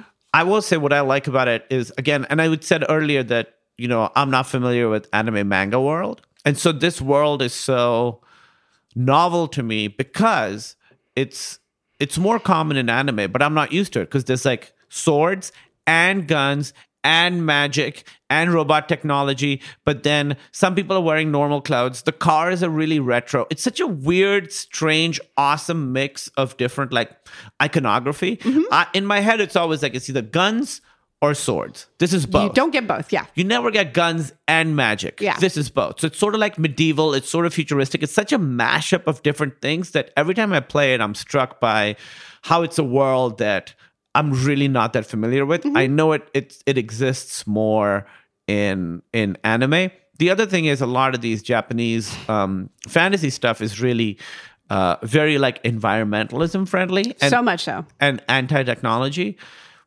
like and, and that's been with a lot of japanese stuff like going back- Miyazaki. yeah, miyazaki's all that Yeah. godzilla obviously Miyazaki is all that. That is true. miyazaki's all that but it's interesting again don't want to put simplified narratives on it but it's interesting that a place like japan that has been on the wrong end of a massive technological attack breakthrough Mm-hmm. in their history that the work that's coming out of there is against it. It's interesting, right? Is that did Godzilla come out of that too? Was Godzilla? I mean, Godzilla uh, rises from nuclear Literally testing. rises from, literally yeah. from nuclear testing. Wow, that is interesting. So it's interesting. Again, don't want to simplify it, but I think I thought that that was interesting. But there's some language. What was the sentence you wrote down? And I want you There's just some dialogue. Some of the dialogue, and I've talked to other people about this. Some of the dialogue in Final Fantasy VII, the remake, is a bit It, idiosyncratic. idiosyncratic, including uh, the character of Barret, who screams at one point, "The rot runs deep in this damn pizza." Referring pizza and this the noun pizza refers to this the city. I think the, sector, city, the like sector, the the government, the the whole damn pizza. the rot runs deep in this damn pizza. What's great about it? First of all, all the characters in this game are obsessed with pizza. they do talk about pizza quite a bit. a lot because Yeah. I think it's sort of like um I don't know what it is. Maybe in Japan pizza is huge. Everybody talks about pizza all the time. Like like literal pizza. But then here Taking it to another level. the rot runs deep in this damn pizza. We've definitely used it a lot. It's a it's a great like badass like uh noirish kind of Rot line. runs deep in this damn pizza. Yeah, try it. We're gonna have you try it a couple different ways. Try Okay. it. Uh, you're grieving someone you love just got murdered in front of you. The rot runs deep in this damn pizza. Say it like you just found an old pizza. The rot runs deep in this damn pizza. now say it uh, wailing to the sky like uh, Darth Vader when he's like, "No." the rot runs deep in this damn pizza. Wow. That's great. Which is kind of how Barret. He- uh, he says it very seriously. Yeah, yeah. He's like very like the rot runs deep in this, and the other characters are sort of like, yeah, man, that's right. That's Everything right. Everything you're saying is true. I was just gonna say the rot runs deep in this damn pizza, but you took literally the words out of my mouth. You looked at, took the pizza out of my mouth. There's rot in this pizza. There is rot in this pizza. What else have we been consuming? Oh, Uh, should we talk about Idaho the movie and Idaho the movie too? we found that on Amazon Prime we the were other like day. hanging out the other day, uh, other night, and we were just like, let's just have something on that's like a pleasant thing going on in the background where we're, we're like hanging out, listening to music, talking. And we found a thing called Idaho the movie Documentary, Idaho the movie. and Idaho the movie too. And Yeah. if I remember correctly, they both came out the same year, Yeah. which I find very suspect. Were they like? Did they they, have extra? had so much. they had so much footage. Yeah. you think that's what it is? Probably. And, And, the, the first one was such a hit. won an Emmy, apparently. Was it nominated or won? I think it, Idaho the movie won an Emmy. Amazing. But then the sequel, Did not. Well, same year. You're competing against yourself. you're competing, you're splitting the votes. I, just, I, I Is don't it like know. Back to the Future 2 and Back to the Future 3 where they like shot it back to back? Or like the Lord of the Rings movies the where they're like, yeah. this is going to be huge, huge. Idaho the movie, Idaho the movie 2. they were. We watched it with the sound off, but it looked very pretty. It's not good when they talk to people. I I don't- don't, want to talk to Yeah. people. I don't know much about Idaho, but um, and I did not learn anything from just looking at it. I we should, saw should have been listening. people skiing. This is what I didn't want from Idaho the movie. I just wanted the nature stuff. Yeah. I didn't want to. I didn't want people. I, if I want to know about the people of Idaho, I'll watch Idaho the People the movie. yeah, Idaho the people the movie too. They really improved it from Idaho the people. we were laughing so hard at the first one, and then to see there was a sequel. It's free to watch on Amazon Prime. So if you haven't, go check it out. Uh, tell us because we didn't listen to it, so I bet uh, it's it looked beautiful. Again, great to have I on. imagine all the interviews with just people being like, you know what I love? People, what's your favorite state? It's gotta be Idaho. It's gotta be Idaho. It's gotta be Idaho. Um, Uh, we watched. Speaking of noir, should we mention we watched Chinatown, Chinatown. Uh, which we had seen before, but not in a I long had not. time. I've never seen it. You've never seen Chinatown? I've Chinatown? never seen Chinatown, Jake. Wow. It's uh, it's it's one of those movies that's like such a classic movie. It is gets a brought good up. movie. It's a very good movie. It is. I, I don't know how else to. It's like it's it's a drama. It's noir. Jack Nicholson. I can't believe you're trying to sell people on Chinatown. Here's the thing. I I'm not a person who loves to go back. I've been trying harder lately to Right. even pre-pandemic go back. You and want watch to some watch the all the classics. classics you yeah. missed, like Chinatown, Idaho, the movie too. Uh, yeah, yeah, absolutely. So yeah, it's it's just a really really well constructed it's so well written. mystery. It's it's a well written mystery and and thematic. I mean, just the stuff that they plant and then pays off later. It is directed by Roman Polanski, who Oh yeah, we should mention. is a monster. yeah, he's in self. He like basically escaped the authorities. Um, it's Oh, yeah, that's interesting. right. It's interesting that the movie has some it's got some interesting stuff in it that when you that kind stuff- of realize that it it's really cha- makes it weird yeah, it does. if you know the horrible stuff that Roman Faye Dunaway's did. great in it. I'm trying to move past the Roman Polanski because I didn't. uh Yeah, that's not the kind of thing. Obviously, let's not watch anything new he's making, guys. Let's not do that. Uh, but I just never seen this movie, and it is uh, a classic, and it's a classic for a reason. It's a it's a very very well made movie, um, and Jack Nicholson's really great in it. He's Jack tremendous. it. I tell you another thing, Jack Nicholson's in. Oh, uh, uh, the big dance, the, The- last dance.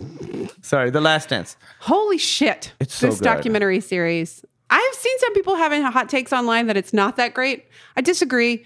Uh, personally, it's, also some of the people who have hot takes that are big, big, big basketball fanatics who know all basketball, who know all this stuff, who know everything about basketball, and uh, they maybe to them th- there's nothing Old new in it. It's true. as someone so we're on this different spectrums right so there are those people who know everything you know nothing I know nothing about basketball. and i know some Yeah. i was not a huge like and be a fan at that point but i know enough to know who all the players are Yeah. and all that um but this is if you this is an eight part Michael Jordan documentary that Linda Holmes mentioned in our um i think it's 10 i hope. 10 okay.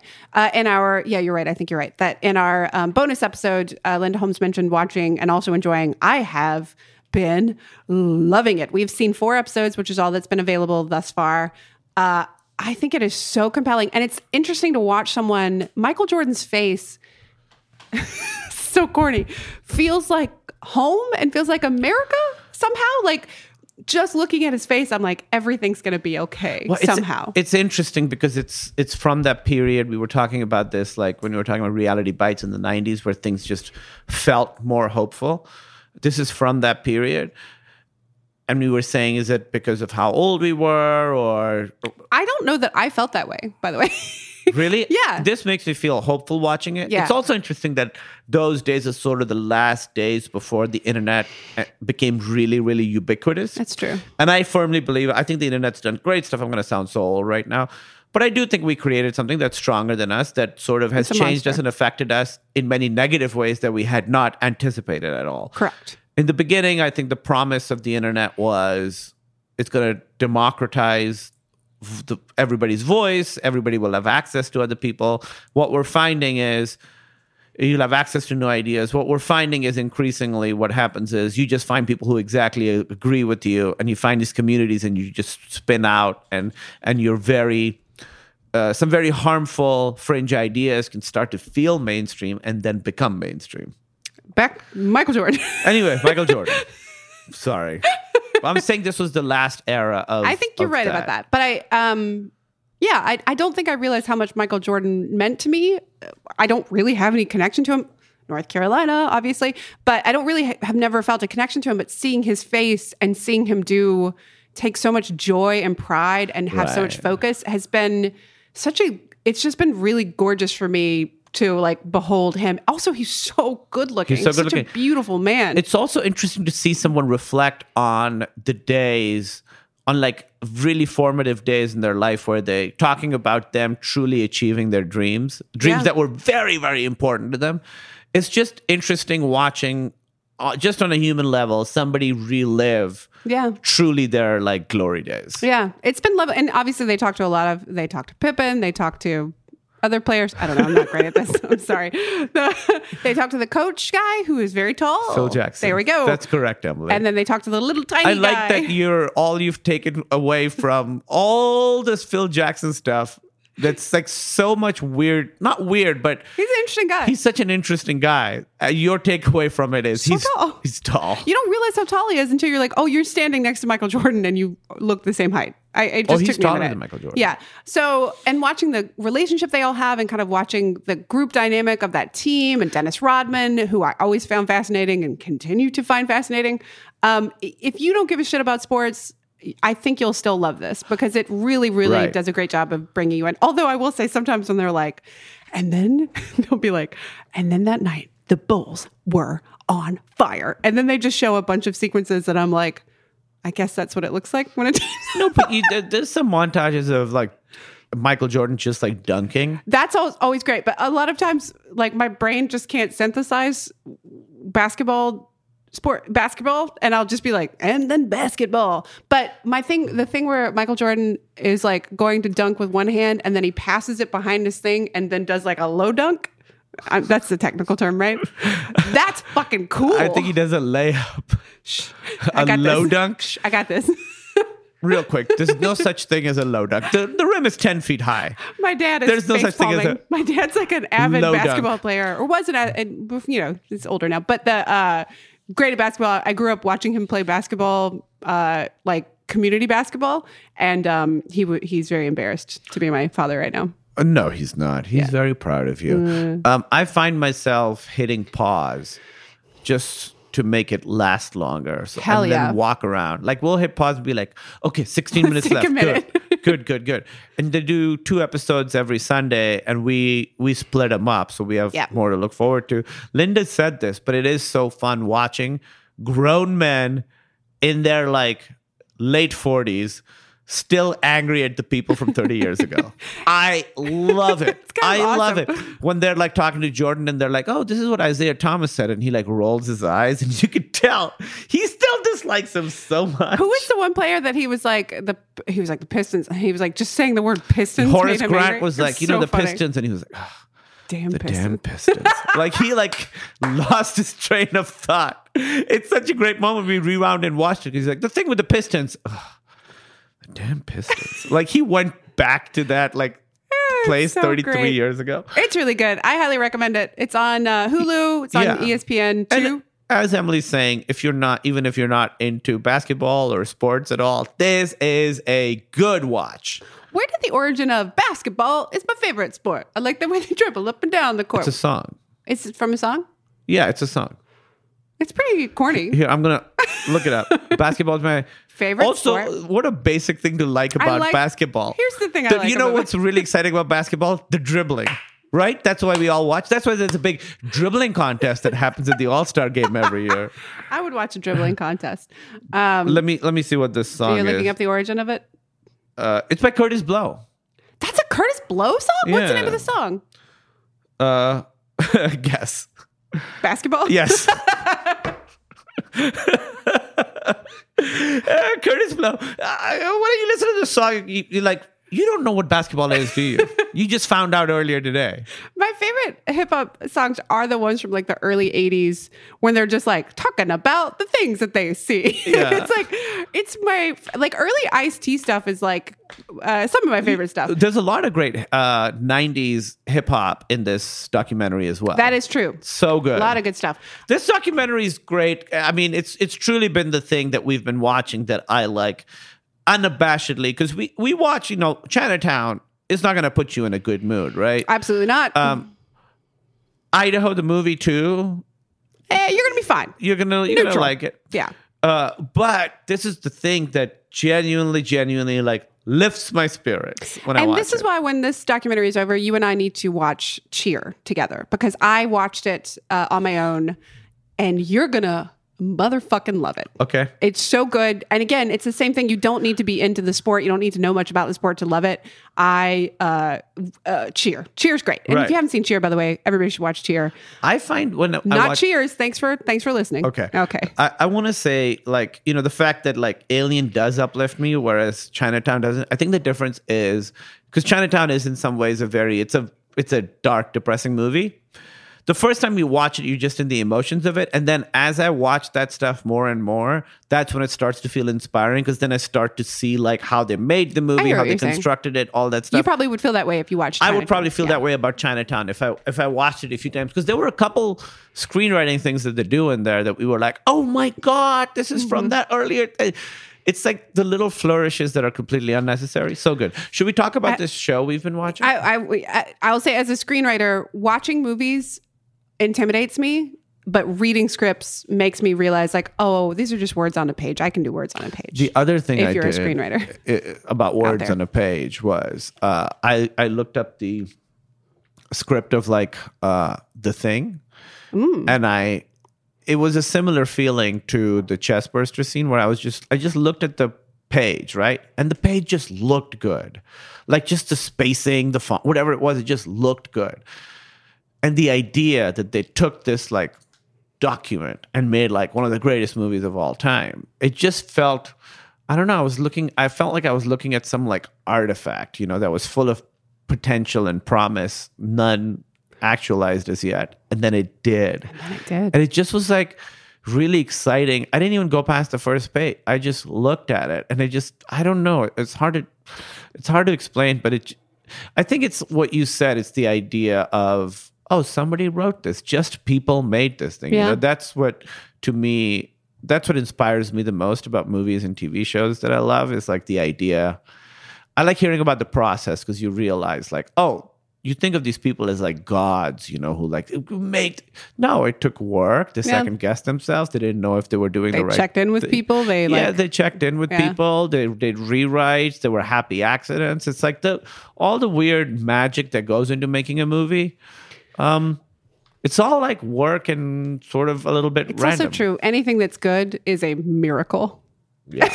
and a lot of things are good. Right. To make something great, everything It's has to be great. To make something terrible, one thing has to go wrong. It's absolutely true. It's such a bummer. Um, I, a show I've been watching, a HBO show. Uh, it's a documentary series, four part. It's called We're Here. It features uh, Shangela, Bob the drag queen, and Eureka from who are very popular drag race uh, contestants. Um, and it's a, um, it's basically a To Wong Foo the TV show. It's them, and, uh, also a little queer eye. It's a really great idea that these three queens go into a small town in America and like put on a drag show with people. Some of the the people want are like excited about being put into drag. Some of them are reluctant. Some of them are doing it to apologize to people. Um, it's a really interesting show that doesn't, as much as I love Queer Eye, I think Queer Eye sometimes sanitizes some of the uglier parts of homophobia, racism, whereas the show is kind of thus far kind of moving more in that direction. And I think sanitizing that stuff is okay too. Also, I too, love because sometimes you don't want that. Yeah, I I don't think everyone. You know, you, different things have different purposes. Yeah. Um, but uh, this one I think uh, I've been enjoying so far. I'm curious. Uh, there's a lot of like drag TV out right now, so it's interesting. A show that we've both been watching together. It's. I saw billboards for this show. Yes. and I was like. It never has a billboard made me less excited to watch a show. I, I saw this. It's a show called Dave. It's on FX. and the billboard is him, Dave, who I guess is a rapper. we don't know. We don't really know. We're we're We knew nothing We're old him. and uncool. We don't really know anything. We don't know about anything about him. Uh, Lil, Lil, Dicky. Dicky, Yeah. only know from the show. It's him like popping out of like a jeans zipper or something. A boxers. I think they're yeah, and I was like, this is so gross and lame. And I don't know why, but you were like, let's just watch the first episode, just because like, what else is there to do? And even I think like bad comedies are like interesting to watch. So we watched the first couple, and we were like, oh, this is pretty good. There's some like funny stuff in it. Um, and now It's so good. It's so why good. it has no business being. It doesn't good. have to be this good, and it is so good. They get great cameos. First off, like Well, in an episode. Yeah, there's, there's a lot of good surprise cameos Yeah. that you we don't don't want to spoil. That's a good point. Uh, in fact, Harry, we may take out the part because that is a good cameo. But this is a show that explores like uh, weird sex stuff in a very healthy way. It explores uh, mental illness in a very healthy way. It explores this very this thing I've never seen in a show before of realizing that your childhood friends were maybe not your childhood friends. Like it's got so much kind of sensitive, interesting stuff, and it's fucking funny. It's it is a lot of dick jokes too. It's a lot of dick jokes. And I um it's true like when I think now that I know the show like I don't know what image I would have picked to be like the main image for the show, but I also think maybe the show was appealing to Lil Dicky's fans, which we did not know he existed. So we're not really And the reason I wanted to watch it is that a friend of ours girlfriend is in the show. and Right. and he was like it seems like it'll be cool. So I was like, all right, let's give it a try. Um it's just really good. It's just- I just don't know how else to say it. episode you know so we would say like the it starts off pretty good but you could see it gets more confident and it really as Emily was saying it tackles mental illness and and like kink and that kind of stuff i think episode five was the one where we were watching it and we just could not believe how well it handled a very very sensitive and difficult Yeah. topic but also still funny the whole time funny it's not like a lesson funny. like No. oh my god this is a very special episode Yeah, it's a lot about masculinity and Yeah. what kind of because he's a guy who is he's Jewish and he's like totally a nerd dork geek straight up dork yeah and he's in a world where you know the sort of the machiness is very like exaggerated. A lot of uh, hip hop is very much uh, is, is about um, men being like strong and powerful and all that stuff, and he's really does not present as that. So it's him negotiating a much more macho, cooler world than he's used to. So it really becomes a lot about expectations of masculinity and and that kind of stuff. and it subverts it at every turn and his right hand man is uh, played by a guy named Gata his character's name is Gata his name is also like his Gata, he's a rapper. Gata I think I'm a little bit in love with him I'm sorry honey He's great. I'm a little bit in love with him. Andrew Santino, who we know is Yeah. in it, who plays sort of his manager friend, Agent, is yeah. really good. It's just, it's just- great I highly recommend it and I um yeah go watch it just see what you think it's it's so funny it's so funny and I think part of it is people being irritated that a guy who's like a, a well-known rapper is also very funny and put together a very good TV show I think the other comedy people we know are like irritated I think people, first of all, nobody. Ex- we did not. I did not expect the Me show to be good, Yeah. and so are, there are people who are like, "Oh my god, this thing." And I kind of want to be like, "Well, kind of watch it." give it a shot It's interesting because the main guy, Dave Burd, is his name. He's got such a defined comedic persona right from the beginning. similar to what you were saying about um, uh, Abby Abby McEnany from uh, uh man, that feels like it was so long ago. we watched that show 20 years ago from um, Nothing. a work in progress. work in progress uh, from work in progress. Man, that that was like in the weird. that was in the weirds but again another comedic voice fully formed comedic voice. fully voice formed yeah. comedic voice. Um, interesting. Yeah, and it's not a heavy show. It's not a show that'll make you be like, Ugh, um, No, during the weirds. Uh, I also want to recommend two books. Uh, one is How We Fight for Our Lives by Saeed Jones. Uh, normally a poet, uh, wrote a memoir. It's one of the most touching, beautiful memoirs. And I read it a while ago, but it's just like, I'll just find myself kind of thinking about it randomly. And I was like, ah, that means I need to recommend it. Uh, also, I just finished reading a book called Nothing to See Here by Kevin Wilson, which is a, a book about a young woman who is tasked with taking care of two children who um, randomly will erupt into flames. It's a comedy. Wow, Yeah, very interesting book. Um, that is a premise. it, it is. It's really well handled. Uh, those are two amazing books that I, I highly recommend people Uh, read. well, thank you so much. Yeah, what would you like to plug, Kumail? Um, I, I, give us a good review. Yeah, I'll say that. yeah. I would like to plug having some intentionality and just being able to label how you're feeling. To me, just last night when I couldn't sleep, being able to be like, okay, I'm a little bit numb. That was something. That felt like something. And then being able to like talk about it. Um, not not not saying that. I'm just saying right now it felt very helpful to do that. So I would just say, as you said, I'm plugging something you said intentionality. Just um, go easy on yourself. And And, numbness is not awful. It, it's a fine, it's a good temporary kind of way to take care of It's yourself. at literally times. numbness. but um, it's not something we should be striving for doing every day. And if we find that we're in that every day, maybe that's time to kind of start steering the ship a little bit. Right. If the things that normally bring you joy or make you feel a certain way are not doing it, at least for me, that was a sign. Yeah, absolutely. Uh, but give us good reviews also. I would like to plug um, uh, continuing to wear masks when you're in public. Yeah. Uh, I know there's a lot of hot debate about it. It's one of those things where it's like, if you're kind of arguing the technicalities of like, "Ah, well, I don't want to wear it when I'm doing this. Okay, that's fine. I, I get it. Have have any temper tantrum you need to, but I think for the good of our community, it's a good thing. Uh, it's a good thing to wear a mask if you uh, if you can. And I You're protecting other people more than you're even protecting yourself. So in some way, wearing a mask is a selfless act. and then some people are like, oh, but I'm fine. Guess who doesn't know that? Other people. also, even if you are fine, there are asymptomatic carriers of this true. thing. You could make The- someone else sick. Uh, also, want to plug uh, May 22nd on Netflix, The Lovebirds, starring Kumail Nanjiani and Issa Rae, will be on Netflix. Make sure you watch it. We Yeah. should do a thing. We'll do a thing to celebrate it. Yeah, we'll do a thing to celebrate. I'm very excited. I can't wait for that movie to come out. And Mm. to end, I just want to say, you know, the rot runs deep in this damn pizza. Don't forget that. All right. um, thank you. Stay safe, everybody. You We'll can say it so soon. many different ways. Like, all right, uh, the rot runs deep in this damn pizza. dot com, uh, dot org, uh, goodbye. dot edu.